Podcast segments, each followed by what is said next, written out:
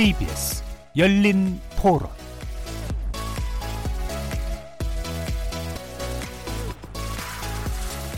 안녕하십니까. KBS 열린 토론 정준희입니다.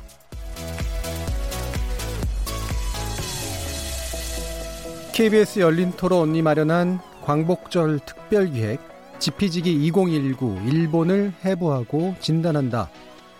흔히 정치는 그 사회의 축소판이라고 하는데요. 오늘은 두 번째 시간으로 일본의 정치를 해부해보는 시간 같습니다. 아베 정부 국제사회의 보편적인 규범과 룰까지 깨면서 이렇게 폭주하는 이유가 대체 뭘까요? 비합리, 비합리적이어 보이는 것에 대해서 합리적인 설명이 필요합니다. 그래야 우리의 대응이 냉정할 수 있겠죠. 자민당 독주 체제 속에 극우화로 대변되는 최근 일본의 정치 세 분의 전문가와 제대로 진단해 보겠습니다. KBS 열린 토론은 여러분과 함께 만듭니다. 문자로 참여하실 분은 9730으로 의견 남겨주십시오. 단문은 50원, 장문은 100원의 정보 이용료가 붙습니다. KBS 모바일 콩, 트위터 계정 KBS 오픈을 통해서는 무료로 참여하실 수 있습니다. 청취자 여러분이 KBS 열린 토론의 주인공입니다. 날카로운 의견과 뜨거운 참여 부탁드립니다. KBS 열린 토론 지금부터 출발하겠습니다. 살아 있습니다. 토론이 살아 있습니다. 살아있는 토론, KBS 열린 토론. 토론은 라디오가 진짜입니다. 진짜 토론, KBS 열린 토론.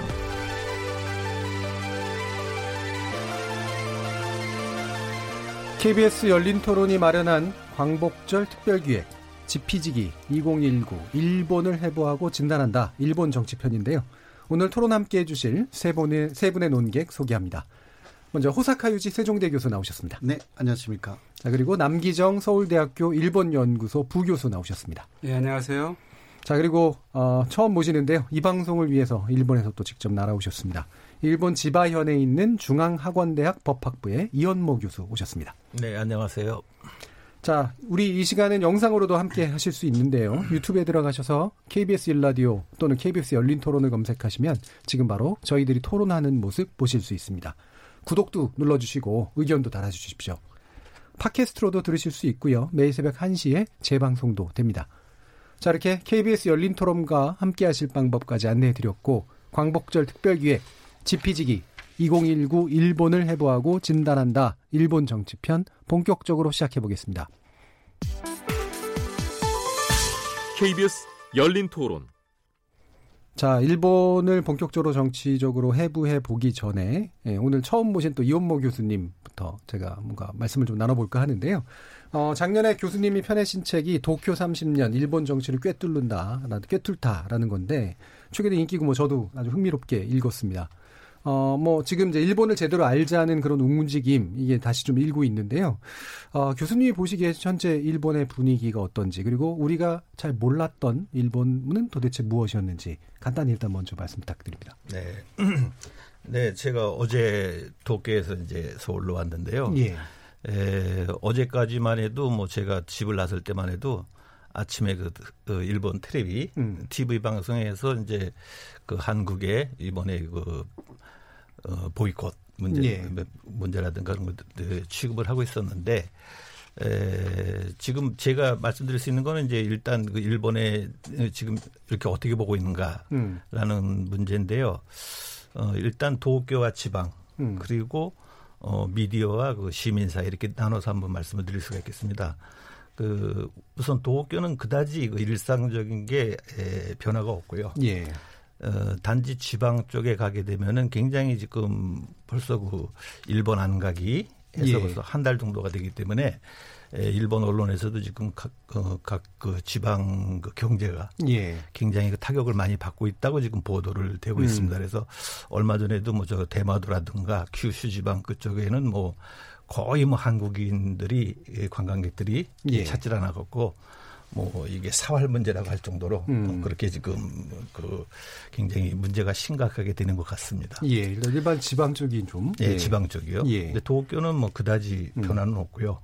단지 도쿄에서도 이제 1, 2주 전부터 어 일본의 그 시민들이 모여서 그 이번에 그 아베 정권이 하는 그 경제 보복에 대해서 어 철회하라고 하는 그런 예. 어떤 자발적인 그런 뭐 숫자는 그렇게 많지 않지만은 그런 이제 움직임이 에, 나오기 시작했다는 것이 이제 하나 틀리 요즘에 이제 현황이라고 말씀드릴 수가 있겠고요. 예. 그리고 이제 방송은 뭐 여기서 한국에서도 많이 소개가 됐겠습니다만은 예, 정말 그 뭐 매일매일 뭐 매일같이 하는 그 한국 까기 음. 그 그런 것들이 뭐 일관하고 있기 때문에 뭐 특별히 말씀드리고 그렇겠습니다만은 예, 저희 같이 일본에서 살고 있는 그 한국 입장에서는 아주 어, 텔레비전 보는 게 굉장히 고역이죠. 예, 그러시겠네요. 그렇게 이어지고 있습니다. 예. 어, 아까 이제 말씀 주신 내용 가운데 어, 도쿄하고 이제 지방의 차이라든가 이런 게 이제 일단 확실히 보이는데 사실 그 저희도 이제 왜 그 한국, 자 일본이 예를 들면 한국을 취재할 때 보면 이제 보고 싶은 것만 딱 가져가가지고 음, 보도하잖아요. 음. 일본도 분명히 이제 그런 면들이 분명히 있을 것 같긴 한데 그런 측면들이 많이 좀 보이시나요? 어디 방송에서요? 예, 예. 그렇죠. 어, 예를 들어서 한국에 지금 일본 방송국에서도 뭐 취재 나와서 이렇게 음. 시민들을 취재하고 하는데 예. 어떤 것들이 나오냐면은 어, 예를 들어서 어, 자기는 일본을 참 좋아하는데 음. 이 한국의 분위기가 예. 음? 어쩔 수가 없어서 가고 싶은데 못 간다. 예. 어, 그러면 샤이자, 샤이자판 같은 음. 그런 얘기, 얘기를 하면서 대신 뭐 그 인터넷을 통해서 구매를 한다든가 예. 어, 그런 것들을 보여주면서 음. 어, 이렇게 일본을 좋아하는 사람들이 많은데 음. 한국이 원체 그 분위기가 예. 그렇게 되다 보니까 그런 표현을 못한다 그러면서 한국을 어, 알게 모르게 그런 그 민족주의 음. 이런 것들이 하는 식으로 그런 식의 보도가 많이 되고 있죠. 예, 알겠습니다. 자, 그러면 이제 본격적으로 이야기를 시작해 보려고 하는데요. 어, 오늘 정치 문제니까 어, 뭐 도발적인 질문일지는 모르겠습니다만 일본은 민주주의 국가죠. 그리고 전후에 민주주의를 동북아에 정착시킨 뭐 거의 가장 유일 한때 좀 유일하기도 했었던 이제 그런 국가기도 한데 정작 최근 이제 그런 질문들을 합니다. 정말 일본은 민주주의 국가인가라고 하는 여기에 대해서 우리 호사카 교수 유지 교수님 어떻게 보십니까? 예, 저는 그, 어, 뭐 간단하게 말해서 일본은 진정한 민주주의 국가라고 보기 어렵다. 예. 그렇게 그 말씀드리고 싶습니다. 먼저 일본의 민주주의라는 것은 어, 45년까지는 어, 사실 국가주의였고요. 예. 국가주의라는 것은 어, 그 어, 국가를 위해서 개인을 희생시킨다. 막 이러한 내용이라고 할 수가 있죠. 근데 그 이후 어, 일본이 패전했기 때문에 사실상 그 메가도가 일본에게 민주주의를 사실상 강요한 거죠. 어떤 면에서는. 근데 그 민주주의 자체도 어그 어, 어, 한국 전쟁이라든가 이런 것으로 조금 역행하기 시작해가지고 완전한 민주화 를 못했던 부분이 없지 않아 있었습니다. 예. 그러니까 일본의 극우파를 약간 부활시키거나 음. 그런 부분들이 메가도 사령부에서도 없지 않아 있었던 거죠. 그리고 어 그리고 또 하나 그 일본인들은 어, 그 민주주의를 자신들의 힘으로 채취했다. 예. 그러니까 이겨냈다. 음. 아, 이 역사가 거의 없습니다. 어떤 시민혁명이라든가 예, 없었기 45년 때문에. 이전에도 현실적으로는 민주주의는 좀 있었습니다. 의회 민주주의식으로요. 그러나 그때는 그, 어, 어, 뭐 32년에 5.15 사건이라든가 어, 36년에 이이육 사건 이것은 큰북 쿠데타라든가 반란 음. 이것으로 어, 사실상 총의 위력으로 어, 그런 민주주의는 사실상 무너져 버린 것입니다. 예. 현재도 그 연장 손상에 어느 정도 있지 않을까. 음. 어, 그러니까 일본 국민들이 에, 일단 민주주의라는 현식은 가졌지만 강하게 에, 현재 예를 들면 아베 정권에 반대하러 나간다. 음. 그러면 그 총에 에, 맞을 거 아닌가. 음. 이것은 뭐 어, 그렇게 실제로 있는 것은 아니지만 그래도 82년에는 아사신문 기자가 두 사람이나 조격당해가지고 한 사람 죽었고요. 아무튼 그런 사건들이 쭉 있었습니다. 그러한 폭력이라는 부분에 네. 상당히 약해요. 음. 일본이. 예, 그러니까 한국 사람들은 그 어, 어, 정부가 싫으면 코리아에 나가서 엄청난 시위를 합니다. 예. 그러나 일본인들이 그러한 그 생각이 있다 하더라도 행동까지 안 가는 부분들 그 뭐 60년대 60년에 안보 투쟁 그때 30만 명이 예. 이 모였던 게 재고라고 할수 있는 정도로 어, 행동력이 좀 약하다라는 예. 부분들이 좀 있습니다. 일본은 민주주의라기보다 제가 보기에는 합의, 음. 합의 정치, 합의주의 그러니까 다 합의하면 그것을 지킵니다. 이곳을 깨는 게 더 어렵습니다. 예. 합의하는 데까지 시간이 좀 걸립니다. 이곳을 민주주의로 착각하고 있는 거 아닌가? 음. 저는 그렇게 생각할 정도입니다. 예. 그러니까 주- 스스로 시민들이 직접 쟁취한 민주주의다라고 하는 측면들이 확실히 좀 부족하고 형식적으로는 민주주의지만 실질적으로 그 내용이 제대로 채워져 있지 않은 채 국가주의 어떤 변형, 합의주의 형태 네. 이런 것들로 이제 굴러가고 있다라고 네. 보시는 거죠. 자 그러면 어, 남기종 교수님 의견 들어보죠. 예, 그 음, 민주주의를 경험하지 못한 나라다라고 하는 거는 그 부분적으로 맞는 말인 것 예. 같습니다. 좀 더 정확하게 말하면은 그 민주주의 혁명을 경험, 경험하지 못한 그렇죠. 나라라고 할수 예. 있겠죠. 그러니까 뭐 참여 민주주의라고 할까요? 그런 점에서 그 그런 경험이 좀 부족한 나라다라고는 얘기할 수 있을 것 같습니다. 아, 특히 이제 한국과 대비돼서 뭐 호석관 선생님께서도 음. 말씀하셨지만 어, 우리는 뭐 4.19 가 있었고 음. 또 6월 항쟁이 있었고 또 비근하게는 촛불 항쟁이 있어가지고 네. 이 권력의 그 부정이나 부패 또는 독재에 대해서 이 항거하는 그러한 전통이 있고 그 힘을 통해 가지고 정권을 교체해 본 그러한 경험을 가지고 있는 나라죠. 그러니까 그런 우리가 볼 때는 일본은 굉장히 그런 점에서 이 참여 민주주의라고 하는 점에서는 어, 좀 의심이 간다라고 하는 그런 생각을 가질 수 있을 것 같아요. 예. 에, 그렇지만은 또 지금 말씀하신 것처럼 그 전후 민주주의의 문제가 또 굉장히 독특한 문제를 예. 또 일본의 민주주의 문제를 발생시키는 것 같습니다. 그 일본 안에서 이제 전후 민주주의를 부- 부정하는 사람들이 지금 많이 생기고 있죠. 그러니까 음. 이식된 민주주의라고 예. 하는 점에서. 그러니까 일본의 전전의 군국주의라고 하는 것이 이 일본의 비민주적인 정치 체제에서 나왔다라고 하는 문제 의식을 가지고 미국과 연합국이 들어와 가지고 이제 일본의 정치 체제를 민주적인 걸로 바꿔갔어요. 굉장히 그 드라마틱한 그런 네. 변혁이 있었습니다. 아, 그래서 민주화를 이루어냈는데 그렇기 때문에 이식된 민주주의라고 하는 식으로 이렇게 비판하는 그러한 사람들이 있습니다. 그러니까 이 전후 민주주의 역사관을 수정하려고 하는 그런 사람들이 그런 얘기를 하는 거죠. 예. 그렇지만 한편으로는 그 이식된 민주주의라 하더라도 그것을 받아들인 수용한 국민이 있었고 그것을 오랫동안 가꾸어온 그런 예. 그 전후 민주주의를 그 발전시켜 온 민- 국민들이 또 있습니다. 그런 점에서 굉장히 판단하기 어려운 부분이 좀 있긴 있습니다. 음. 더구나 어려운 문제는 그 전후 민주주의가 체제가 된 거예요. 그러니까 헌법이라고 하는 게 체제의 근간이지 않습니까? 예. 그 헌법이 체제가 됐기 때문에 헌법을 수호하려는 사람은 체제가 된 것이고 음. 헌법에 대해서 이의를 제기한 사람들이 반체제고 개혁이 된 겁니다. 또 그러니까 급진적이어 그렇죠. 보이는. 그러니까 예. 헌법을 추, 수- 헌법을 추- 수호하는 그 음. 이른바 호헌 세력이라고 하는 게 음. 리버럴인데 음. 지향은 리버럴인데 일본의 전후사에서 보수가 되는 것이고 예. 이 헌법에 이의를 제기하고 이거를 개혁하겠다라고 하는 사람들이 음. 예, 이른바 그 반체제처럼 멋있는 예, 그러한 예. 예, 생, 생각이 드는 거죠. 그다음에 전후 민주주의가 지향해왔던 그러한 역사관이라고 하는 것이 이, 이 반체제 또는 개혁이라고 하는 보수가 보기에는 어, 굉장히 그 일본의 과거를 비하하는 그러한 역사관을 가졌다 그래가지고 이걸 또 부정하려고 하는 그런 움직임들이 예. 있지 않습니까? 그러니까 전후 일본의 민주주의에 바람직한 것들이 지금 부정되는 것이 음. 오히려 민주적인 절차인 것처럼 지금 진행되고 있는 게 일본의 문제인 것 같아요. 예. 그 저는 이 일본의 민주주의가 없다라고 하는 것보다는 일본의 민주주의가 있고 음. 민주주의 국가이긴 하지만 그렇다 해가지고 위험하지 않은 건 음. 아닙니다. 예컨대 뭐 히틀러가 나온 것은 가장 민주적인 바이마르 체제에서 나왔다라고 하는 예. 것도 우리가 역사적으로 경험하고 있는 사실이지 않습니까?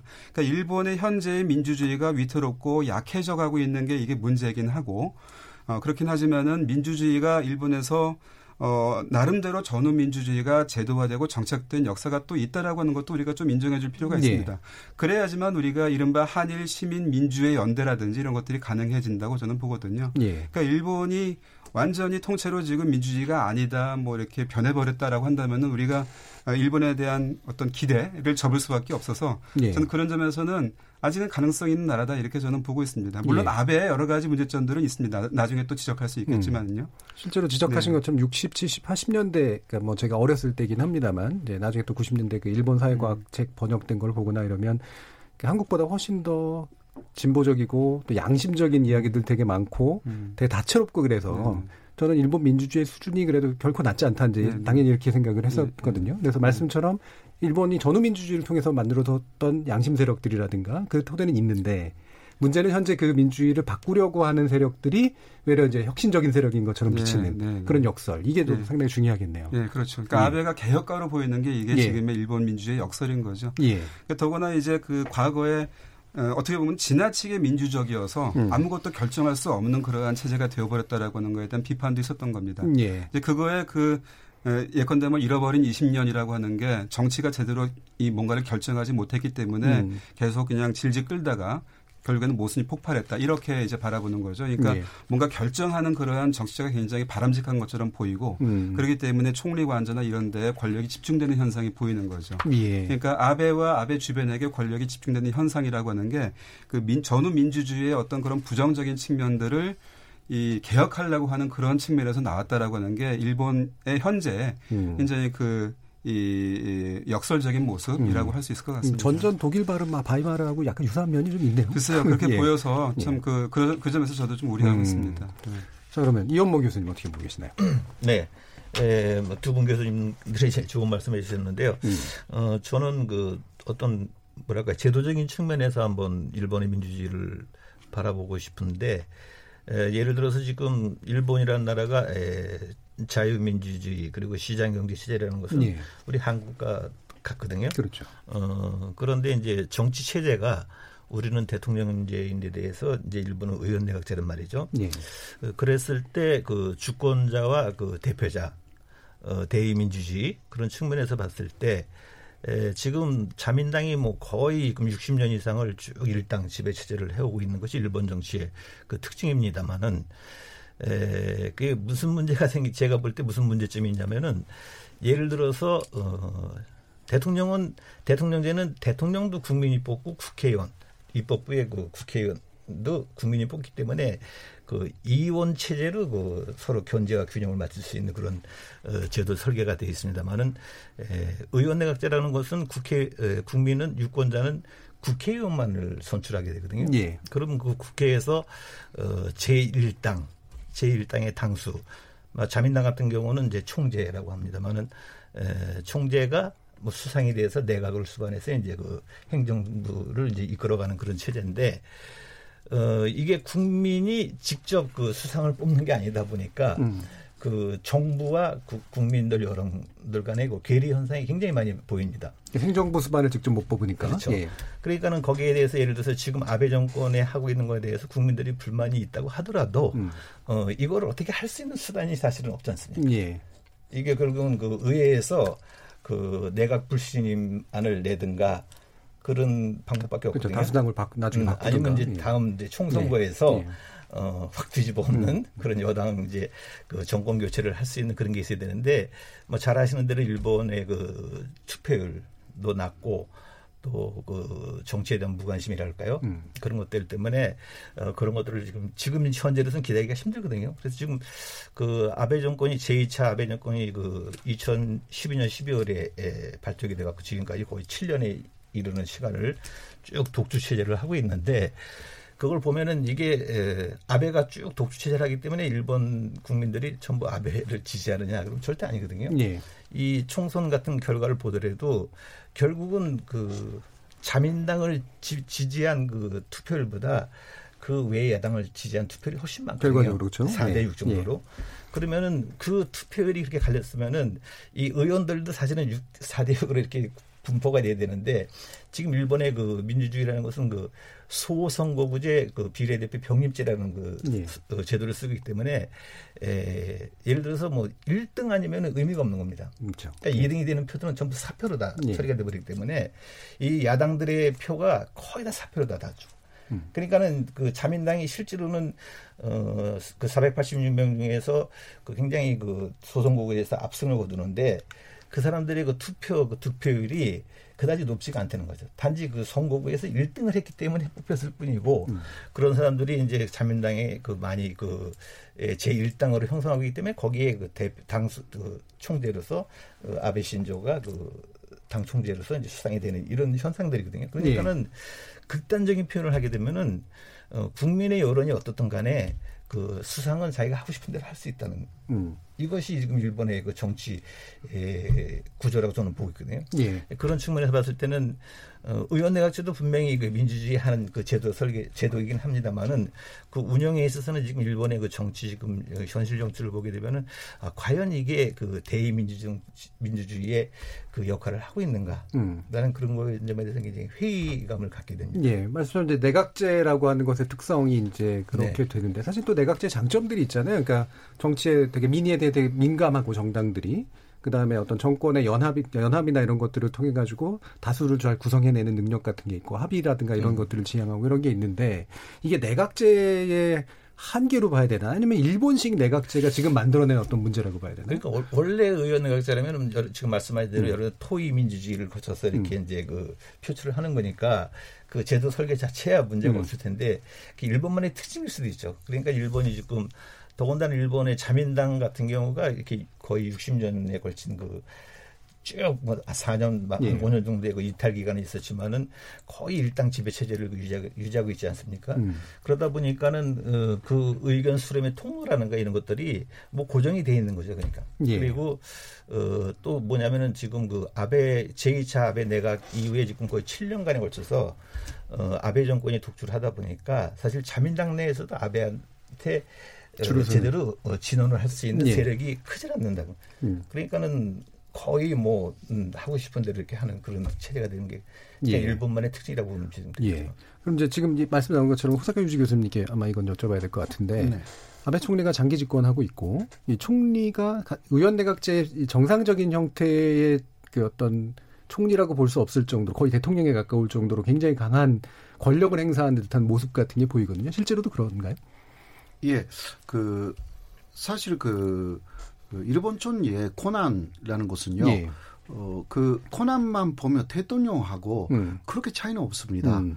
어, 그 어, 지금 또 일왕이 있다 하더라도 산지이기 때문에요. 예. 모든 정치적인 결정권은 마지막은 국회하고 촌리에 있는 곳이기 때문에 또 국회를 또 그 여당권으로 과반수 이상 장악하고 있으며 이게 그 뭐라 할까 한국의 대통령제는 예를 들면 어 국회는 또 어, 그 야당 쪽이 강해질 수도 있지 않습니까? 예. 그러나 일본은 그런 그 구조가 아닙니다. 예. 그렇기 때문에 일단 천리로 선출되고 그 어, 요단 그 요단 세력이 아주 강하면 이게 사실 국회도 장악하고 그리고 행정부도 행정부도 음. 다그 음. 장악하게 되고요. 그리고 일왕은 완전히 산지이기 때문에 이게 대통령제 어떤 면에서는 이상의 권력을 발휘할 수도 있는 음. 그런 곳을 갖게 됩니다. 예.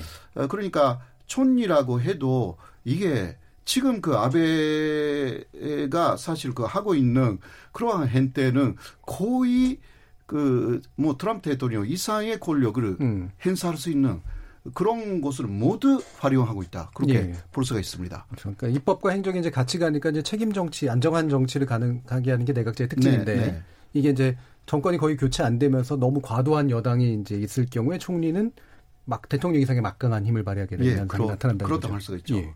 그러면 이제 남기정 교수님께 여쭤봐야 될 것 같은데 어, 맞는지 모르겠습니다만 이 근데 과거에는 총리가 자주 바뀌었단 말이에요. 네. 그리고 뭐 개파의 수장 정도의 의미랄까 뭐 이런 게 좀 있었는데 네, 네.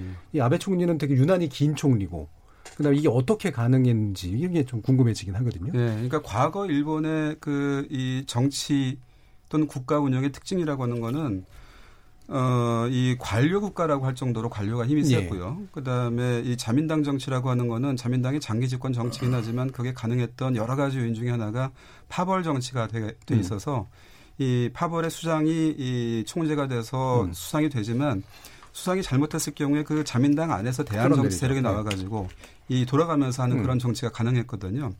근데 이게 그 오랫동안 그 장기 집권 하에서는 그런 괜찮았는데 에, 탈냉전 시기에 이제 일본이 굉장히 그 이, 국제 정치가 유동적인 상황에 들어가면서 예. 굉장히 막 위기 대응을 해야 되는 그런 상황에서 이게 결정이 안 되니까 굉장히 국민들의 불만이 높아졌었던 거죠. 네, 90년대 이후. 예, 90년대입니다. 구체적으로는 예, 예. 그다음에 이제 95년도에 예컨대 뭐 살인 지하철 사건이라든지 예. 그때 고베 대지진 같은 게 있어가지고 이, 이러한 국가적인 위기에 이렇게 뭔가 효율적으로 대처하지 못하는 그러한 시스템이 있다 그래서 음. 이걸 개혁하자라고 하는 움직임이 그때부터 있었어요. 그러니까 예. 보통 국가론이라고 하는 게 대외 정치에서 대외 정치에서의 그 개혁이었다고 한다면은 일본 국내에서는 행정 개혁이라든지 또는 뭐 정치 개혁 이런 것들이 이루어졌습니다.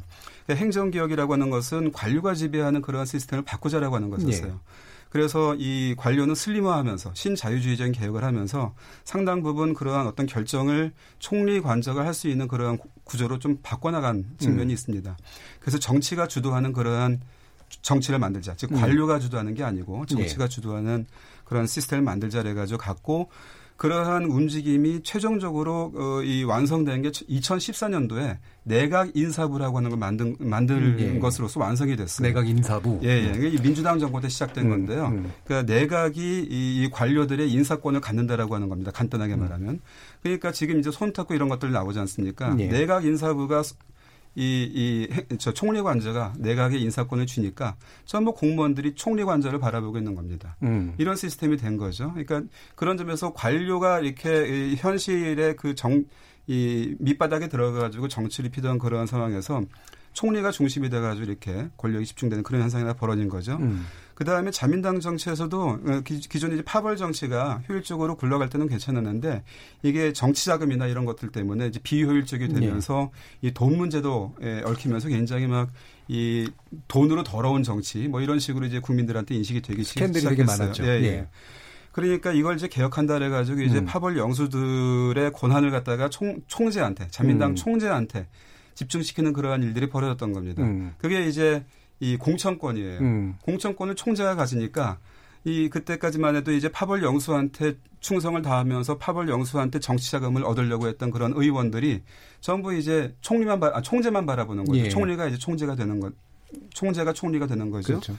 그러니까 자민당의 총재만 바라보는 그러한 시스템이 또 자민당 안에 음. 만들어지는 겁니다. 그러니까 자민당 안에서의 총재로의 저- 권력 집중, 그 다음에 이, 이 관과 정의 관계에서 정으로의 권력 이행, 이동 음. 이런 것들이 종합적으로 지금 이, 이 아베의 그 어떤 그 1인에 대한 권력의 집중 현상이라고 하는 걸로 지금 결과가 지금 보여지고 있는 거죠. 예. 그러니까 점점 관료 사회도 그렇고 자민당 안에서도 그렇고 아베한테 이렇게 대립을 해가지고 새로운 어떤 그런 어떤 대안을 갖다가 적극적으로 대, 음. 제시하려고 하는 그런 세력들이 점점 보이기 힘든 그런 음. 상황이 되는 겁니다. 이것도 되게 역설적이네요. 그러니까 그렇죠. 관- 관료가 너무 단단한 문제를 개혁하기 위해서 한 게 정치와 총리에게 내각의 어떤 인사권을 주- 주- 음. 매개로 강화가 됐고 네. 또 내부의 부패 스캔들이나 이런 것들을 개혁하려고 당내 개혁을 한 결과가 결국 총재에게 막강한 권한이 주어지게 되는 거로 갔고 네, 네. 이게 현재 문제를 낳게 된다. 네, 네. 음. 그게 이제 고이즈미 때부터 계속 대통령형 음. 수상제라고 하는 예, 걸 예. 만들겠다라고 해가지고 줄곧 있었던 거거든요. 음. 그 더구나 이제 민주당 정권이 이, 이 굉장히 부정적인 어떤 그 이미지를 갖다가 심어놨습니다. 그랬죠. 그러니까 예. 아무것도 결정하지 무능력한. 못하는 그런 비효율의 그냥 그 대표적인 그러한 걸로 민주당 정권이 보여지니까 국민은 이제 더 이상은 민주당 정권 같은 거는 싫다. 음. 뭔가를 좀 해달라. 앞에서 이렇게 빠, 이, 저, 이, 이끌어달라라고 하는 그런 국민적인 여망도 또 이렇게 집중이 되는 겁니다. 그러니까 예. 막이 국민들을 앞에서 이렇게 이끌어가는 그러한 리더십 이런 것들 또 국민들이 바라기 시작했던 거죠. 음. 이런 것들이 다 이제 어우리며, 어우러지면서 지금 같은 현상이 예. 벌어지고 있는 겁니다. 이제 민주주의는 사실은 이제 정권 교체라고 하는 것이 사실은 건강하게 만들어주는 굉장히 중요한 기제인데 지금 일본은 이제 야, 의미 있는 야당이 그러니까 다당이긴 한데 의미 있는 야당이 별로 없고 그다음에 그 야당을 통해서 뭔가 정권 교체가 가능할 것이다라고 하는 신념이 지난번에 이제 민주당 정권이 이제 이렇게 무너지면서 사실 이제는 거의 사라진 형태라는 얘기를 들었는데요. 실제로도 그, 그 일본 정치 전망은 그렇게 좀 어둡습니까? 예. 음. 지금 연목이었습니다. 지금 현재 상황으로서는 그렇다고 그렇다고라고밖에 말씀을 드릴 수가 없겠는데요. 예. 지난번에 뭐 7월 21일 그 참여 선거가 있었습니다만은 음. 어 약간의 그 야당의 그 돌풍이 있긴 있었는데 에, 그렇게 큰 바람은 못 일으켰고요. 어 지금까지 뭐 계속 쭉 그 해온 선거들을 보면은 어 사실은 제가 보기에는 그 자민당이 그쭉어뭐 80년대까지는 어, 자민당이 그 계속 그 장기 집권할 수 있었던 이유는 예를 들어서 보게 되면 자민당의 그 본류라고 할 수 있는 그 보수들이 예. 사실은 그 경제 성장과 그리고 어, 그 안보는 이제 미, 일 동맹을 통해서 음. 최소한도로 하면서 자기들은 그 경제 성장을 꾀하는 게 이제 보수 분류의 그런 정책 기조였기 때문에 일본이 계속 고도 성장하니까 국민들은 당연히 그 자민당을 지지할 수밖에 없는 예. 상황이었잖아요. 그랬다가 이제 80년대 이후에 그 이제 버블이 깨 이제 붕괴되면서 90년대부터 이제 그 긴 장기간의 음. 그 터널 그 불황의 터널에 예. 들어가게 되는데 에, 그러면서 이제 그 보수의 비주류라고 해야 될까요? 그 기시노 부스케라든가 예. 중심을 하는 극우적인 그 이제 극우적인 예. 그, 그렇죠 헌법 개정이 예. 되고 뭐 그 자학사관에서 탈피해야 된다고 음. 이런 사람들이 이제 서서히 그 목소리를 내면서 음. 그 제가 일본에 가서 그 90년에 일본에 갔는데 그때부터 그 골프 전쟁이 있었지 않습니까? 예, 그때 이제 그 일본이 예. 어, 파병은 일본은 못하잖아요. 자기들 그 헌법 구조 때문에. 근데 아마 그 당시에 150억 달러인가 그 출연금을 냈습니다. 네, 네. 그랬더니 그, 그 당시에 이제 다국적군으로부터 음. 어, 물론 이제 그, 이거는 이제 자민당 내 그런 그 우익 세력들이 하는 얘기지만은 어, 일본은 같은 음, 이런 세계적인 이런 그 전쟁을 치르는데 돈만 내고 예. 피를 안 흘린다. 음, 음, 음. 그러니까 구체적으로 우리는 인정을 못 받는다 그러면서 이제 우리도 이제 거기에 어떤 형태로도 참가를 해야 된다고 하면서 그때부터 이제 얘기가 이렇게 나오면서 쭉 이렇게 진행이 되더라고요. 예. 그래 이제 그때부터 시작이 된 건데 어, 제가 보기에는 가장 결정적인 게그 그 고이 고이즈미 총리가 예. 2001년에 나오면서 이제 그 수상의 권한이라든가 이걸 이제 강제히 강화시킨 게 있고 하여튼 그러면서 이제 제일 결정적인 게 뭐냐면 사회당이 붕괴됐다는 게 그렇죠. 사회당이 사실 예. 의미 있는 야당이었는데 그게 예. 원래 55년 체제가 음. 자민당과 사회당의 그 음.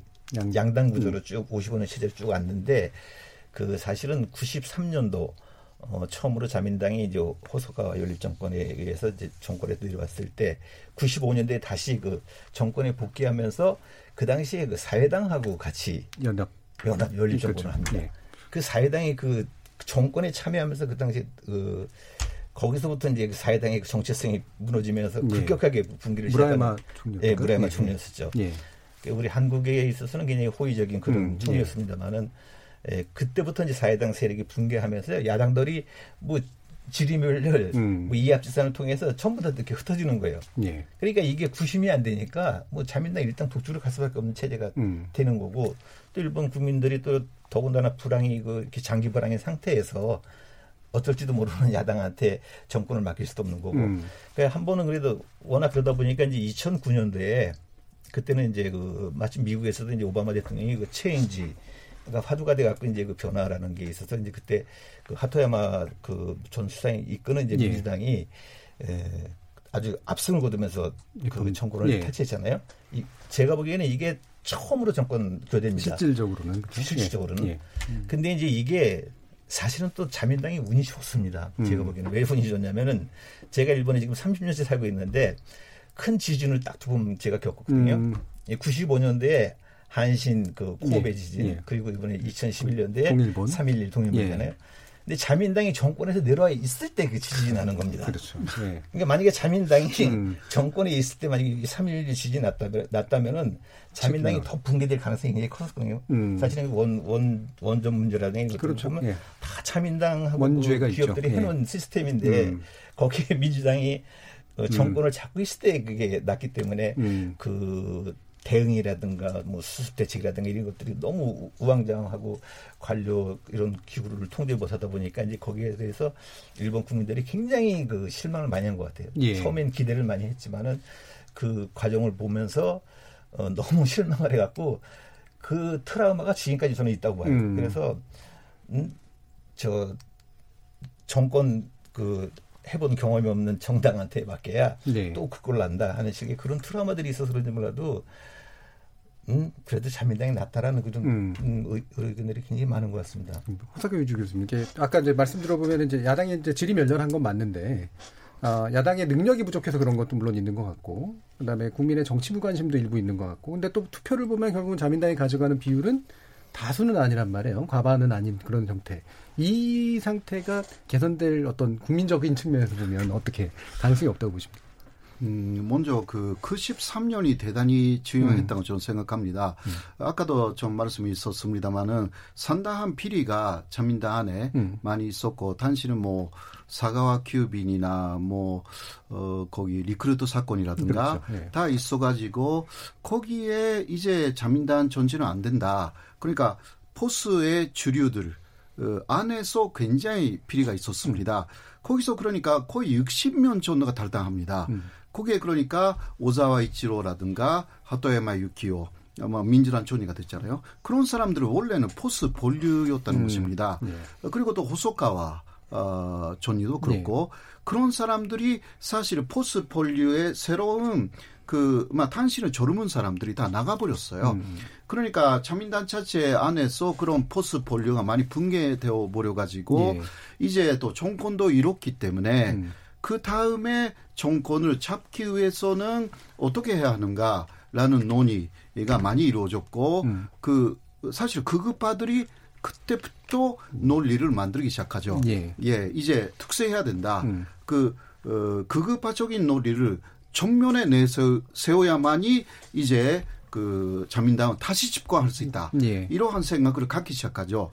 네, 그러나 어, 그 이후 자민당 자체가 사실 그렇게 한 번 몰락했기 때문에 이제 과반수를 그, 그 단독으로 얻기가 대단히 어려워졌어요. 음. 그래서 연립 정권이 시작됩니다. 음. 음. 네, 에, 그, 어, 연립 정권이 시작돼가지고, 마, 처음은 사회당하고 했는데, 그것도, 어, 그, 지금 해소가 돼가지고, 지금 뭐, 공면당하고 하지 네. 않습니까? 네. 네, 여기에 또, 포스, 막, 극우파들의 딜레마도 있습니다. 음. 공면당 자체는 완전히 개헌 세력이 아니기 때문에. 네. 그러나 공면당하고 도로져 버리면 다시 다스 가반수를 완전히 그 무너질 수가 있거든요. 음. 네, 이러한 딜레마가 있기 때문에 그 공면당하고 쭉 연립을 하고 있어요. 예. 그러니까 어 사실 이런 부분들을 좀더막 우리는 한국 쪽에서 그 이익을 생각해야 되기 때문에 그 이익을 생각하면서 일본의 포스 음. 그 일본 정치를 더 분석해 나가야 된다. 예. 저는 그렇게 생각합니다. 알겠습니다. 앞으로 예. 어, 네. 또 가장 큰 문제는 일본 국민들이 무관심이 굉장히 많습니다. 네. 즉 아마 그 어, 교수님이 어떻게 보시는지 모르지만 일본 국민들의 거의 50%에서 60%는 전지에 관심이 없습니다. 음. 지금 그 한국하고 일본이 이, 이렇게 경제 전쟁을 하고 있는 것도 모르는 분들이 굉장히 네. 많습니다. 근데 이러한 무관심파가 많아지면 많아질수록 그 독재 정권을 그, 예. 그 허용한다. 음. 네, 그러니까 그러한 무관심층들이 오히려 정치에 대해서 다시 관심을 갖게 되는가라는 것은 그 조금 봐야 되는 것 같습니다. 음, 상당히 해위적인 부분이 없지 않아 예, 예. 있습니다. 예, 긍정적인 얘기는 전혀 안 나오고 있습니다, 의장님. 자, 일본을 알아야 넘어설 수 있다는 의미에서 마련한 광복절 특별기획 지피지기 2019 일본을 해부하고 진단한다. 어제 경제에서 오늘은 일본 정치를 들여다보고 있는데요. 어, 광복절 하루 앞둔 오늘은 위안 부 피해자 기림의 날이기도 합니다. 그래서 이어진 후반부 토론에서는 현재의 폭주하고 있는 아베 신조 정권의 구구 세력 실체를 좀 더 집중적으로 조명하는 쪽으로 토론을 진행해 보겠습니다. 여러분께서는 KBS 열린 토론과 함께하고 계십니다.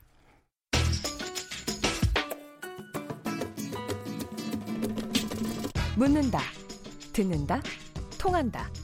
KBS 열린 토론. 듣고 계신 청취자 여러분, 감사드립니다. 들으면서 답답한 부분은 없으신가요? 궁금한 점은요? 그렇다면 함께 토론에 참여하시죠. 유료 문자 9730을 이용하시면 됩니다. 단문은 50원, 장문은 100원의 정보 이용료가 있습니다. 스마트폰 어플리케이션 KBS 모바일 콩을 통해서도 무료로 참여하실 수 있습니다. KBS 열린 토론은 언제나 열려 있습니다. 듣고 계신 KBS 열린 토론은 매일 밤 1시에 재방송됩니다. 자, 토론이 진행되는 동안 청취자들께서 보내주신 의견 들어보겠습니다. 정의진 문자캐스터. 네, 안녕하십니까. 문자캐스터 정의진입니다. 광복절 특별기획. 지피지기 2019 일본을 해부하고 진단한다. 일본 정치에 대해 청취자 여러분이 보내주신 문자 소개해드리겠습니다. 먼저 1640님. 비단 일본뿐만 아니라 대한민국 정치인들이 사람을 위한 정치를 하는 것이 아니라 자기 자신만을 위해 정치를 하기 때문에 비합리적인 것도 합리적인 것처럼 생각하고 행동하는 거 아닐까요? 이럴 때 쓰는 말이 그들이 저급하게 갈 때 우리는 품위 있게 갑시다죠. 유튜브로 A 다섯 개님. 일본 젊은이들이 항상 하는 말이 우린 몰랐다. 들어보니 우리가 잘못했다. 대신 사과합니다. 이 정도입니다. 하지만 모르고 하는 건 사과가 아니죠. 3699님, 광복절을 앞두고 대한민국 보란 듯이 외할아버지 묘소 참배한 아베 총리는 개헌을 쟁취하겠다는 걸 대내외로 과시했다고 봅니다. 콩으로 홍선영님, 일본은 선진국인데 국민들 정치 무관심이 아베라는 구구 총리를 만들었다고 봅니다. 콩으로 이지원님, 견제가 없으니까 장기 집권, 일당 독재가 가능하다고 볼 수 있습니다. 제도 자체도 입법부와 행정부를 분립시키기보다 융합시키는 방식이고요. 물론 상호해산 불신임이 가능하지만 현재 일본에서 그와 같은 것을 기대하기는 힘들다고 봐야겠습니다. 4216님, 물과 기름은 섞이지 않죠. 그게 한일 관계입니다. 다만 독일과 같이 과거를 인정하느냐 안 하느냐의 차이가 있죠. 유튜브로 성대사공님, 일본을 이웃으로 둔 것은 우리 민족의 불운이었다.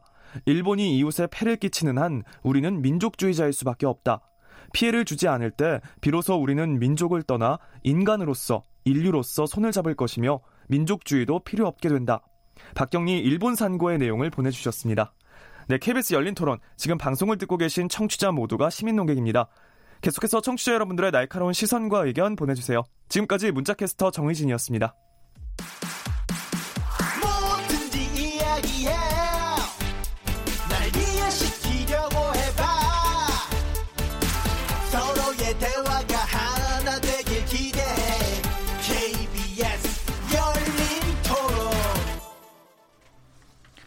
KBS 열린 토론 광복절 특별 기획으로 함께하고 있습니다. 지피지기 2019 일본을 해부하고 진단한다. 어제 경제에 이어서 오늘은 일본 정치를 자세히 좀 들여다보고 있는데요.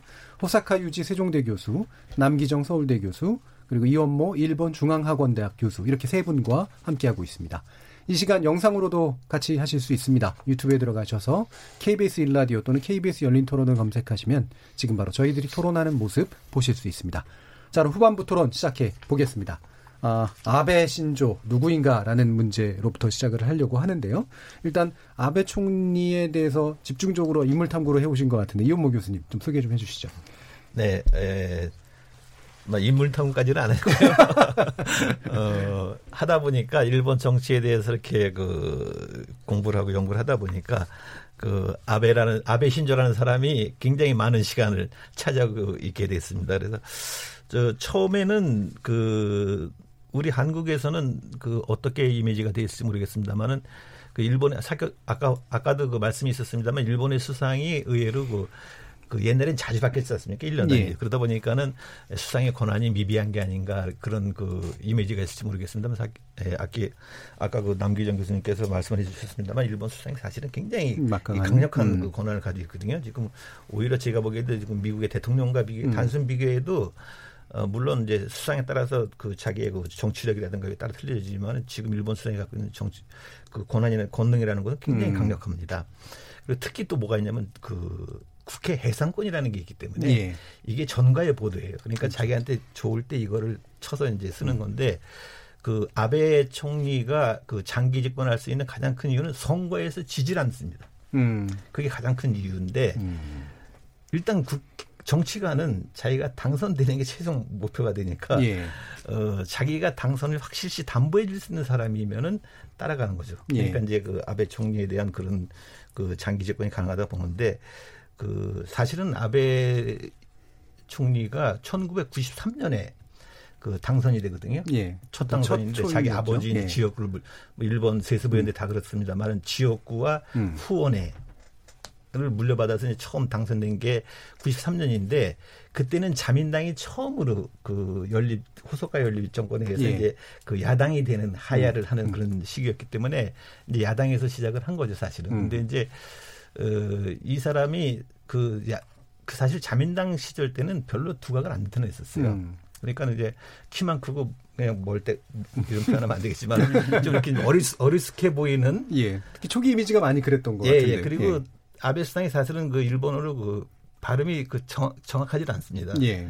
그 그렇기 때문에 음. 뭐지 하는 식의 그런 음. 그 이미지가 있었는데 에, 아베 총리가 언제 두각을 나타내기 시작했냐면은 어, 그 고이즈미 총리가 옛날에 그 평양 방문을 두 번 했지 않습니까? 예. 그때 이제 처음이 2002년이었었죠. 그때 이제 관방 부 장관이었어요. 음. 그래서 이제 수행을 했는데 에, 거기서 이제 납치 문제, 그 일본인 납치 문제가 이제 그 김정일 그 당시 국방위원장하고 이렇게 에, 거론하는 과정에서 그 아베 그 관방 부 장관으로 그 대동에서 배석해서 갔는데 거기서 굉장히 그 강력하게 그 몰아붙이면서 발언을 한게 예. 일본에 이제 보도가 되면서 음. 그 일본의 새로운 이제 어떤 그 음. 어?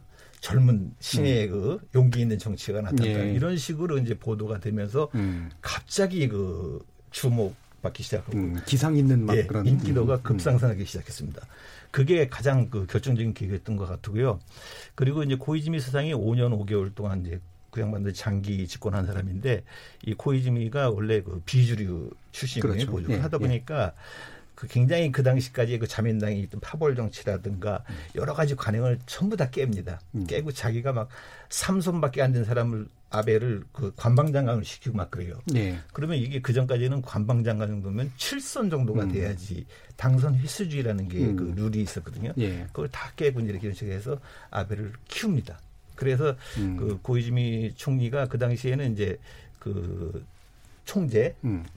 그 2기밖에 안 되기 때문에 그, 그 2기를 채우면서 그러니까 고이즈미 총리는 좀 양심적인 사람이에요. 예. 그러니까 아베는 지난번에 작년에 그 당규를 바꿔서 3선까지 가능하게 예. 개 자민당 당규를 장기 바꿔서 집권 하려고. 했는데 예. 고이즈미는 이게 딱 맞추면서 이제 그 다음에 음. 그 아베가 이제 2006년에 처음으로 음. 이제 수상이 된 거죠. 그때 그 당시에 뭐 전후 에, 총리고 전후 세대고 52세인가 굉장히 젊었을 때니까 음. 굉장히 기대도 많이 있었어요. 근데 사실은 어, 아직 그 정치적으로 그렇게 그 어, 뭐랄까요 완숙한 그 정치가는 아니었습니다. 예. 그러다 보니까 이제 그 당과 어, 정당과 이게 그 국정 운영에도 많이 혼선도 오고 또 그 당시에 또 그 일본에서 또 무슨 일이 있었냐면은 그 연금 그 명부가 그 수많은 사람들에게 연금 명부를 그 그 그 후생성이죠. 후생성에서 예, 예. 그걸 분실하는 그런 대형 사고가 아, 터졌어요. 그, 그, 그 공개 관리, 예, 예, 그 개인 정보인데 관리공단에서 예. 관리하는 명부들. 예. 그 그것 때문에 뭐 자민당이 그냥 역풍을 맞고 하는 음. 바람에 그 아베 총리가 이제 1년 만에 음. 이제 그 당시에 뭐 그 양반이 만성 위궤양이 있다고 음, 하더라고요. 음. 그 이제 그 지병을 이제 그 핑계로 음. 어, 물러났었는데 그래서 이제 그때 그랬죠. 아 이제 아베 시대는 끝났다. 예. 그랬는데 그게 이제 2009년에 그 2012년에 음. 그렇게 어, 화려하게 제기를 할 줄은 아무도 몰랐었죠. 근데, 음. 근데 그 시간 동안을 굉장히 그 와신 상담하면서 그때 그 마침 또그 그 아베의 복권을 위해서 가장 많이 힘을 썼다는 사람이 지금의 그 관방장하고 있는 스가라고 예. 예. 합니다. 그러니까 스가가 그 사람이 좀 나이는 많은데 나이 많은 사람이죠. 예, 둘이 뭐, 음? 음. 뭐 맹우라고 하면서 음. 사실은 그 수상과 관방장관 거방장도 지금 계속 오래 하고 있잖아요. 이게 이것도 예. 기록입니다 예, 지금 예. 음, 전후 최고 기록을 내세우면서 쭉 계속 해가고 있는데 음. 에, 하여튼 그렇게 해서 이제 복귀를 해서 지금까지 이어지고 오고, 있- 음. 오고 음. 있는 사람이고 하여튼 초창기의 이미지에 비, 비하면은 굉장히 많이 바뀌었습니다. 예. 그러니까 제가 그 아베 신조 지금 일본 총리를 어, 한마디로 표현한다 그러면은 어, 일본 극우 세력의 뭐 메시아 같은 존재라고 이렇게 표현을 할 수 있겠습니다. 예. 극우 세력이 일본 원하는 극우 세력의 음. 해주니까. 음. 네. 그러면 이, 이 아베 총리가 이렇게 뭐랄까 이렇게 굉장히 오랜 기간에 걸쳐서 스스로 성장한 측면도 좀 있는 것 같고 이 성장이 우리한테는 되게 안 좋은 방향인 것 같긴 한데요. 어, 이 아베 총리의 정치적 역량이 어떤 것들이 커, 큰 걸까? 그 다음에 그거를 현재 우리에게 이와 같은 방식으로 우리가 이 남뜩하지 못할 방식으로 쓰는 이유는 뭘까가 일단 궁금해지거든요. 남기정 교수님 어떠세요? 그러니까 아베라고 하는 사람이 가지고 있는 후광이라고 음. 하는 게 있는 것 같아요. 예. 그러니까 일본어로 그 일, 일본에서 이른바 그 영어긴 하지만 음. 이, 이 아베라고 하는 사람을 서러브레드, 사라브레드라고 이렇게 부르거든요. 음. 순종마라고 예, 하는 예, 의미를 예. 갖습니다. 음. 그러니까 일본의 근대사의 순종마 같은 사람이죠. 음. 혈통적으로. 예, 예, 혈통적으로 이 정치가의 엘리트 음. 정치가의 가문에 예, 이 계- 계승을 하고 있기도 하고요. 잘 아시는 것처럼 외조부가 기시노부스키라고 음. 하는 사람이었고 외종조부가 그러니까 기시노부스키의 동생이 사도 에사쿠라는 사람입니다. 음. 그다음에 아버지가 아베 신따로라고 하는 사람이고요. 네. 그러니까 다들 자민당의 중진 또는 뭐 음. 총리를 지냈던 사람들이입니다. 그리고 정치적 기반이 이게 야마구치 현입니다. 음. 그러니까 옛날에 그 사조라고 해서 이 메이지 유신을 네, 이끌어갔던 네, 네, 이 주, 주류죠. 음. 그 중에서도 주류 중에서도 주류인 야마구치 현 음. 사람입니다. 그러니까 한반도가 굉장히 그 근대사 이후, 이, 근대사 이래 척을 졌던 그러한 예. 일본의 핵심이라고 할 수 있는 예, 예. 그런 데서 나온 음. 사람이라고 할 수 있죠. 그러니까 그러한 그 후광을 가지고 있고 그것을 실현한다라고 하는 거를 인생의 목표로 삼고 있는 음. 사람인 것 같아요. 음. 그러니까 기시 노브스케의 그 품 안에서 자라, 자라면서 이 안보 투쟁 당시에 이제 기시를 음. 끌어내렸던 안보 투쟁이라고 하는 거에 대한 적개심 같은 거를 네. 이제 어렸을 때부터 가졌다고 음. 합니다. 음. 그러니까 그 안보 투쟁이라고 하는 거는 전후 일본의 평화주의라고 하는 것이 불붙은 그러한 어, 시기였었어요. 그러니까 음. 미일 동맹이라고 하는 거를 개정하면서 그렇죠. 이, 이 아베가 음. 그다음에 헌법 개정으로 갈 것 같다라고 하는 거에 대해서 이제 국민적인 저항이 일어나 가지고 음. 처음으로 기시를 끌어내린 음. 거였던 거거든요. 근데 이 안보 투쟁이라고 하는 거에 대한 적개심이 있고 전후 평화주의, 전후 민주주의에 대한 어떤 그 적개심 같은 게 있는 겁니다. 이 사람 안에요. 음. 근데 그게 이제 줄곧 일본 안에서 이제 베트남 전쟁 반전 운동이라든지 이렇게 쭉 내려오다가 그러한 것이 정책화되는 게 90년대에 들어와서예요. 특히 예. 이제 역사 인식과 가지고 음. 당시에 이제 위안부 문제라든지 이런 것들이 있어가지고 우리가 계속 음. 일본한테 어떤 그 문제 제기를 하니까 음. 일본 안에서 그걸 수용하는 분위기가 이때 또 나왔습니다. 예. 그때 마침 아까 지금 말씀하신 것처럼 자민당이 물러나고 음. 사회당 중심의 그러한 정권들이 생기면서 이러한 전후 민주주의 또는 전후 이 평화주의라고 하는 거를 정책화하는 그런 움직임들이 일어나기 시작했어요. 그게 예. 이제 93년도에 고노다마, 95년도에 음. 무라야마 다마 이런 그렇죠. 겁니다. 음. 근데 이런 게 나오니까 아베는 이, 이거에 대해서 굉장히 이, 음. 이 뭐랄까요 그 이 받아들일 수가 없는 음. 그러한 그 심성을 가지고 있었던 겁니다. 음. 그래서 이때 이 사람이 처음으로 의원으로서 아베 신소라고 하는 사람이 좀 활자화 활자로 나타나기 시작했습니다. 그러니까 이러한 역사 인식의 어떤 진보에 대해서 저항하는 반동 그룹의 리더로서 젊은 리더로서 아베가 드러나기 시작했죠. 그러면서 이, 이 조금 저, 이 뭐랄까 소장파 의원들의 중심이 되면서 조금씩 주목이 받았 주목을 받았는데 아까 말씀하신 것처럼 이 고이즈미가 평양에 갈 때이 예. 따라가면서 이 관방 부장관이었던가요? 이렇게 따라가면서 그때 이제 납치 일본인 문제와 관련해 가지고 뭐 중요한 결정을 내렸다라고 하는 그러한 이미지를 가지고 이 일본 정치계의 뭐 총화처럼 예. 예, 등장하기 시작했던 겁니다. 예. 예. 그래 그 그런 어떤 후광 같은 것들도 있었던 것 같아요. 음. 근데 그런 후광을 가지고 처음에 이제 1차 내각에 들어와 가지고 평소에 가지고 있던 그러한 정책들을 막 실현하려고 사실은 굉장히 서두르는 모습도 음. 보였습니다. 그 중에 하나가 이제 교육 관련 법입니다. 교육 기본법이었던가요? 음. 교육 관련 법인데 이게 굉장히 전후 민주주의의 이, 이 소구를 만들고 있다 그래가지고 이제 아베가 이제 그거부터 때리기 음. 시작했던 음. 거죠. 음. 이제 그러면서 이제 일본 안에서 아직은 이 좀 그 아베에 대해서 견제를 할 수 있던 리버럴이 조금 그 아직은 남아있던 상황에서 아베에 대한 견제가 좀 시작했던 것도 있었어요. 그 당시에는요. 예. 게다가 이제 뭐 아까 말씀하신 것처럼 건강, 본인 건강 음. 문제도 있어가지고 1년 만에 단기로 내려옵니다. 음. 그러다가 이제 운이 좋아가지고 두 번째 올라왔을 때는 이 사람이 이제 여기서는 그렇게 서둘러서는 안 된다라고 음. 하는 생각을 가지게 된 것 같아요. 받은 거죠. 네, 그리고 네. 주변에서 이제 굉장히 그 이 이른바 전략가들을 포진해 놓고 네.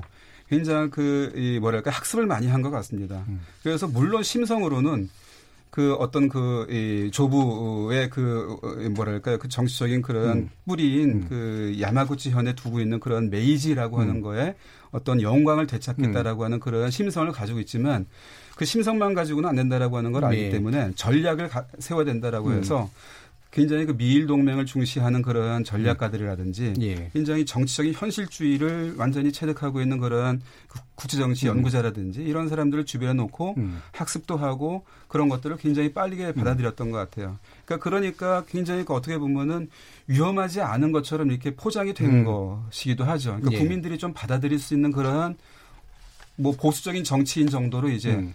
각인이 된 겁니다. 그러니까 음. 그러, 그러한 것들이 에, 이 아베의 어떤 그 지금의 모습이라든지 장기적인 그러한 그 이 정책 실현이라고 하는 걸로 지금 드러나고 있는데 사실은 근데 이 아베가 정말로 안전하게 앞으로도 계속 갈 거냐라고 하는 거에 대해서는 약간 저는 의문을 가지고 있어요. 예. 이번에 참여 선거에도 약간 그런 모습들이 보이기 시작했는데요. 음.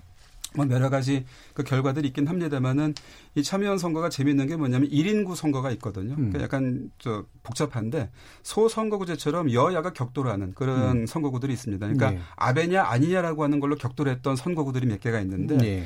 그 중에서 굉장히 중요한 그 세계 선거구를 우리가 예, 주목해 볼 필요가 있어요.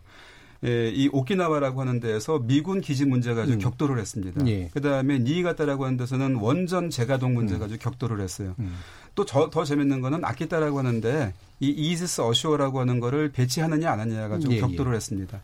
이거는 전부 일본의 그 향후 일본의 국정 운영과 관련된 굉장히 핵심적인 주제들이거든요. 예. 그러니까 더구나 근데 그 이지스 어쇼의 문제는 이건 아키타 현이라고 하는 새로운 어떤 일본 내부 식민지의 문제를 갖다가 드러내 보이는 사건입니다. 그러니까 음. 동북지방이라고 하는 게 네. 이른바 메이지가 확대되면서 이 모, 그 일, 본 메이지 쪽에 서 있으면 이거 영광의 역사지만 이 동북 지방의 역, 저 사람들의 입장에서는 이건 패배의 역사거든요. 네.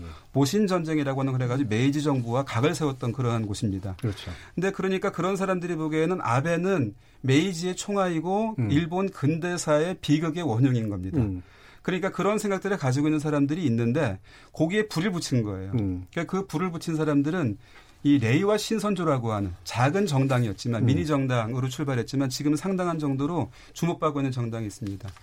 이름이 재밌잖아요. 레이와 신선조. 신선조 옛날 신선조라고 그... 하는 게 예. 이게 이 막부 쪽에 서 예. 있었던 예. 그 무사들의 음. 그룹이거든요. 음. 그러니까 주군에게 충성을 다하는 의리를 다하는 그런 사람들입니다. 그러니까 이 패배하는 거 뻔히 알면서도 죽으러 간다라고 하는 죽은을 음. 위해서 죽으러 간다라고 하는 그러한 이념으로 뭉쳤던 사람들이거든요. 이게 이제 메이지를 메이지와 척을 졌던 이러한 그 그룹인데 그 이름을 따온 거예요. 그, 그 레이와는 그 연호? 연호죠. 예. 레이와의 예, 이 신선조라고 그렇죠. 하는. 예. 그러니까 이거는 다분히 메이지 유신과 헤이세이 유신이라고 음. 하는 거를 염두에, 염두에 둔 예. 유신을 염두에 둔 음. naming입니다. 음. 이 사람들이 동북 지방을 막 휩쓸고 다니면서 음. 굉장히 그 어렵게 선거를 진행했던 사람들에게 이 에너지를 불어 넣어주면서 여러 군데서 이겼어요. 그런데 뭐 음. 뭐 미야기 같은 데서도 네. 동북 지방에서 가까스로 어려웠는데 가까스로 이, 이 반아베 쪽이 음. 승리하는 그러한 결과도 나왔습니다. 그러니까 예. 이러한 메이지에 대한 어떤 그 이 뭐 재작년인가가 메이지 150년이었는데 음. 오히려 그때 이후로 이 일본 근대사가 뭔가 문제가 있지 않느냐 그 아베가 그런 식으로 지금 다시 일본을 비극으로 지금 끌고 가려고 하는 거 아니냐라고 음. 하는 그러한 생각들이 표로 나타나가지고 막 조직화되지는 않지만은 일본 국민들에게 조금씩 지금 생기고 있어요. 그게 이제 아베 피로 같은 음. 것으로서도 지금 나타나고 있죠. 예. 그래서 저는 아베가 안정적으로 국정 운영을 하면은 괜찮은데 예컨대 본인이 하겠다라고 하는 마지막 그 이 꿈인 헌법 개정이라고 하는 걸로 만일에 밀고 나갔을 때 음. 이거는 굉장히 역설적으로 아베를 위험하게 만들 가능성이 있다고 저는 봅니다. 음. 예, 예컨대 아까 얘기했던 것처럼 이 공명당과 유신회라고 하는 거를 끌고 가야지 이게 개헌이 네. 가능하거든요. 근데 이 여당 안에서 공명당과 이제 헌법 개정에 찬성하는 유신회는 사실은 이 헌법 개정이라고 하는 큰 틀에서는 동의할 수 있지만 세세한 정책에서 굉장히 척을 지고 있는 대립하고 있는 그러한 두 개 정당입니다. 예. 그러니까 쉽게 말하면은 자민당보다 더 오른쪽으로 가 있는 게 유신일 당이고 자민당보다 약간 왼쪽으로 있는 게 공명당이거든요. 그러니까 이거를 이 하나로 묶어서 가는 거는 상당히 어려운 음. 일입니다. 근데 이거를 무리해서 엮으러 갔을 때 이 공명당이 뛰쳐나가거나 유신이 뛰쳐나가거나 뭐 이럴 가능성이 있다라는 거죠. 근데 그렇게 되면은 굉장히 지금까지 지지부진했던 정계 개편의 어떤 신호탄처럼 음. 될 가능성도 있고 지금 굉장히 그 의기소침해 있는 일본 시민사회가 다시 한번 재조직될 음. 그러한 어떤 신호탄일 가능성도 음. 있다라고 하는 거죠. 그러니까 아베가 권력을 잡고 그 권력의 최종 목표로 실현하려고 하는 게 외려 그를 끝내는 어떤 계기가 될 수 있다. 수 있다는 예. 겁니다. 음. 네. 막 이제 그 성장해 오는 과정에서 주변에 학습도 많이 하고 이제 막 뭔가 실력을 키우기 위한 사람들을 많이 이제 확보했다 그러는데 그 후사카 유지 교수님이 우리 일본 회의 얘기 그 대중적으로 퍼뜨린 분 중에 또 한 한 분이시잖아요. 그 일본 회의가 이런 것하고 연관성이 확실히 좀 높나요? 예, 그 먼저 이르차 아베 내각이 그 2002년에 만들어졌지 네. 않습니까? 그때하고 그 2차 이후에 아베가 조금 다르다. 음. 그런 이야기를 많이들 음. 하시잖아요. 네. 그냥 똑같습니다. 음, 원래 똑같다. 예, 그 사상 자체는 전혀 음. 바뀌지 않았습니다. 음. 그 사상적인 그 배경을 만들어준 사람들이 일본 회비라고 예. 할 수가 있고요. 음. 그래서 2006년에 아베가 집권했을 때도 처음부터 헌법 개정을 이야기를 했고 또 헌법 개정 안으로 내놨어요. 그때 음. 자민당이 그 어, 우리는 그 음, 한국 쪽에서 헌법 개정을 말할 때 일본에 헌법제 크조를 주로 말하지 않습니까? 예. 그 크조가 평화 헌법의 중심이자 음. 그리고 어그 어, 어, 자위대를 그 전시군대로 바꾸는 게 바로 어, 헌법 그제의 문제이기 때문에. 그러나 그때 자민당이 내놨던 그 어, 개헌안, 마 지금도 크게 차이는 없지만 어, 다른 부분에서도 상당히 문제점이 좀 있었습니다. 헌, 그 어, 헌법 제 1조 어, 그거는 어, 일왕 천하에 대한 어, 내용인데 에, 그 국민통합의 산징이라는 게 현재까지의 일본 그 헌법이잖아요. 예. 그런데 거기에 에, 일왕 초나응 그 어, 극과 원수다. 음. 이러한 내용을 집어넣습니다. 예. 예, 그거는 45년까지의 음. 에, 일본 태, 에, 태일본 제국 어, 제재를 사실상 부활시키겠다라는 음. 하나의 에, 준비였고요. 그리고 음. 헌법 20조라는 데는 아, 이것은 그 어, 정교 분리 예. 원칙 예. 크게 그 나와 있어요. 그러나 그것으로 많이 바꿔가지고 관습적인 종교 행위이면 허락할 수 있다. 이러한 음. 내용. 이것은 음. 야스쿠니 신사는 관습적으로 그 잠배한 음. 것이다. 그러니까 야스쿠니 신사 잠배가 현재까지는 위헌의 에, 그 소지가 다 있는 것으로 굉장히 많이 일본 헌법 학자들도 말을 하는데 그것을 완전히 무너뜨려 가지고 어그 어, 관습적인 종교 행위 이것은 어, 허용할 수 있다. 이거는 야스쿠니 신사 참배를 완전히 합법 그 합법화하는 예. 그러한 구조들이 다 그런 식으로 지금 현충일 기념식처럼 하게 되는 예, 예 그런 다 거죠. 들어가 있는 예. 거예요. 예. 그러니까 어 그리고 어 2007년에 음. 에, 미국 쪽에서 어 위안부 문제에 대한 사죄 족구안이 음. 마이크 혼다 위원이 통과시켰잖아요. 미국 의회를. 그때 아베 정권은 그것을 방해하려고 엄청난 로비 활동을 미국에 했습니다. 모든 면에서 현재 아베가 갖고 있는 사상하고 예. 그때는 조금 체력도 없었고 음. 좀 미흡하 음. 그 미, 미숙함이 있었다 예, 예. 하더라도 사상적인 내용 똑같습니다. 음.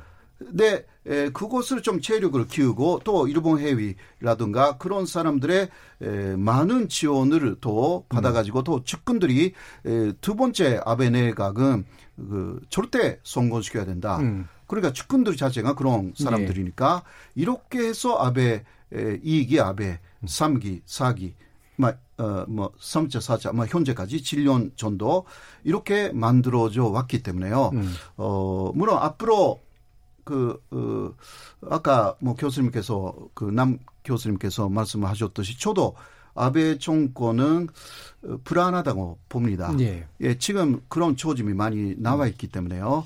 네, 그러니까 마지막에 그래도 그러한 폐경에 있는 세력들이 아베를 놓치지 않고 이게 그 사람들의 목표는 대일본 제국의 부활이니까요. 예. 이것을 좀 어떻게 해 나가르지 또 아베가 어디서 내려가르지 그러한 그 지금 단계에 어느 정도 어 그러니까 마지막의 시작이다. 어, 그런 단계에 좀 와 있는 것이 아닌가 저는 그렇게 보고 예, 있습니다. 예, 네네. 예. 지금 말씀하신 이런 일본 회의라든가 이런 주변의 조직들이 결국은 어, 일본의 제국 군국주의화죠. 그러니까 네. 네. 이런 것들을 이제 어, 만들어내는 어떤 주변의 종의 힘이 된다라고 이제 보시는 건데, 그럼 한간에서 얘기하는 것처럼 일본 회의가 그래서 조직적으로 현재 한국과의 갈등을 이끌어낸 배후이자 디자이너, 설계자다라고 하는 식의 이야기들에 대해서는 이현모 교수님은 어떻게 생각하시나요? 음, 충분히 어, 타당성이 있는 그 예. 관점이라고 저는 보고 있습니다. 그래서 음.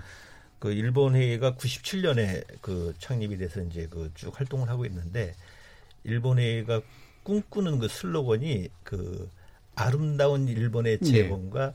그 긍지를 음. 갖는 그 교육이라고 이런 음. 식으로 내걸고 있거든요. 근데 그 아름다운 일본의 재건이라는 건 뭐냐면은 이 사람들이 그 모델로 하는 거는 명치 시대 예전에 그 말하는 거거든요. 예. 그러니까 그, 그 시대의 그 천황을 중심으로 음. 한그 명치 시대라는 것은 모든 주권은 천황에게 있는 예. 그런 예. 시대 아니었습니까? 그러니까 그 일왕이죠. 일왕을 중심으로 하는 그런 체제를 음. 다시 한번 어, 되돌아가고 싶은 음. 그런 그 회기성을 갖고 있습니다. 음. 그리고 또 그 긍지를 갖는 그 국민 이거는 뭐냐면은 에, 아까 남 교수님 말씀하셨지만 2006년도에 교육기본법을 개정하거든요. 예, 예. 그러면서 지금까지 그 해왔던 그 저는 쭉 관통해서 해왔던 그 교육이 이게 자학사관 교육이다 그렇죠. 해서 예. 그거를 그 전부 다 음. 시정을 시키면서 그 애국심을 고취시키는 음. 그런 교육 기본법 바꾸거든요. 그러면서 지금 뭐 일본의 그 국기 개양법이라든가 그러니까 음. 예를 들어서 일장기 그리고 신호마루 그리고 저 기미가요 같은 것도 그 공립학교에서는 전부 다 불러야 됩니다. 예. 옛날에 안 그랬었거든요. 그런 거를 전부 법제화해서 지금 그런 식으로 그 만들어 가고 있는데 에, 그런 것들을 전부 정책적으로 그 입안하는 것이 물론 결정은 내각에서 최종적으로 하는 겁니다만은 그 일본 회의에서 그 내걸고 있는 그런 슬로건이라든가 정책 구체적인 목표들을 보면은 그게 아베 내각에서 아베 그 정권에서 전부 다 실행이 되고 있어요. 예. 그러니까 결국은 일본 회의가 디자인하고 음. 그 일본 회의 또그 활동 목표가 정부에 대해서 정책 제안이라고 자기네들이 그 얘기를 음. 하고 있거든요. 그런 정책들이 전부 다 아베 정권을 음. 통해서 전부 다 그 실행이 되고 예. 그리고 또 아베는 최종적으로 그 헌법을 개헌하고 싶은데 그 물론 국회 내에서는 자기가 어떻게 할 수 있겠지만은 역시 국민 여론을 또 형성을 시켜야 되거든요. 이게 가장 중요한 거. 네. 최종 관문은 국민 투표에서 과반수 이상을 얻어야 되니까 음. 그러려면 역시 전국적으로 골고루 그 개헌에 대한 그 어떤 그 찬성 여론을 이끌어내야 되는데 음. 그 가장 좋은 조직이 일본 회의입니다. 예. 일본 회의가 전국적으로 47개 광역 도도부위원회 전부 그, 그 본부를 두고 있고 그리고 각 시정청 기초 그 기초단체한테도 전부 다 그 전부는 아닙니다만은 많은 그, 그 지부를 두고 있거든요. 예. 그리고 각 지방 의회 일본의 그 지방의 의원들을 그 모임을 점점 확대시켜 나가면서 그, 그 전국적으로 그 개헌을 위한 그 그뭐 밑바닥 작업이랄까요? 음. 그거를 이제 해주니까 서로가 돕는 관계라고 저는 보고 있습니다. 예. 그 어, 이번에 그런 것들도 그 아베 내각에서 하고 있는 것들은 에, 그러니까 일본에서 어, 바라는 바다 음. 이렇게 그 생각을 하시는 게 예. 에, 타당하다고 생각합니다. 자 그러면 우리가 이제 오늘 이렇게 어제 오늘 이제 경제와 정치를 이렇게 좀 들여다봤는데 뭐 이해의 폭은 좀 더 깊어지고 넓어지긴 했습니다만 그거 알고 난 다음에 이제 우리가 대응도 하고 행동도 하고 그래야 되잖아요. 남기춘 교수님 어떻게 하는 게 좋은 대응일까요? 아, 우리가 일본에 예, 예, 예, 이런 정치 일본의 예, 정치를 알고 난 예, 다음에. 예, 어, 지금 뭐 굉장히 뭐 비관적인 그러한 예. 그, 이 일본론이 돼버렸는데요. 그러니까요. 예. 네. 물론 근데 이러한 그 일본이 사실로서 현실로서 존재하는 것도 사실입니다. 음. 아, 그런데 우리한테 좀 이렇게 드러나지 않는 일본도 또 저는 있다고 네. 보여요.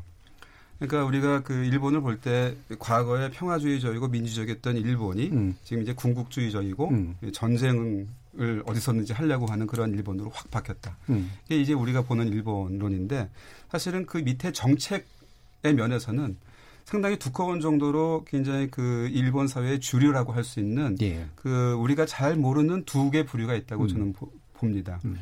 그러니까 제도를 중심으로 운영을 하면서 다자적인 그러한 협력의 틀을 만들어 가면서 그 안에서 일본의 생존과 번영을 예, 추구하는 그러한 세력들이 예. 있고 예, 일본의 그 지금 가용 자원을 풀로 활용을 해가지고 조금 더 이 발언하는 그러한 이, 이 외교를 음. 통해 가지고 일본의 에, 이 뭐랄까요 그 이, 이 새로운 일본을 갖다가 만들겠다라고 하는 예. 사람들도 분명히 존재합니다. 음. 그러니까 현실주의자라고 얘기할 수 음. 있고 제도주의자라고 예. 얘기할 수 있는데 이 두 부류가 있다라고 하는 것도 우리가 염두에 두면서 음. 사실은 일본의 그러한 그 정책적인 그 치열한 논쟁들은 아직은 음. 전개되고 있다.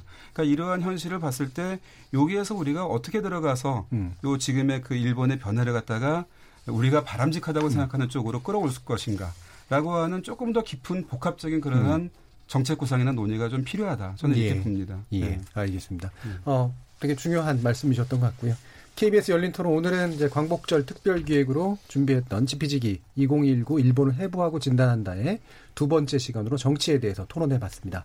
함께 해주신 호사케 유주 교수님, 남기정 교수님, 그리고 이현무 교수님 세 분 모두 감사드립니다. 감사합니다. 고맙습니다. 감사합니다. 자, 저는 내일 저녁 7시 20분에 다시 찾아뵙겠습니다. 지금까지 KBS 열린 토론 정준희였습니다.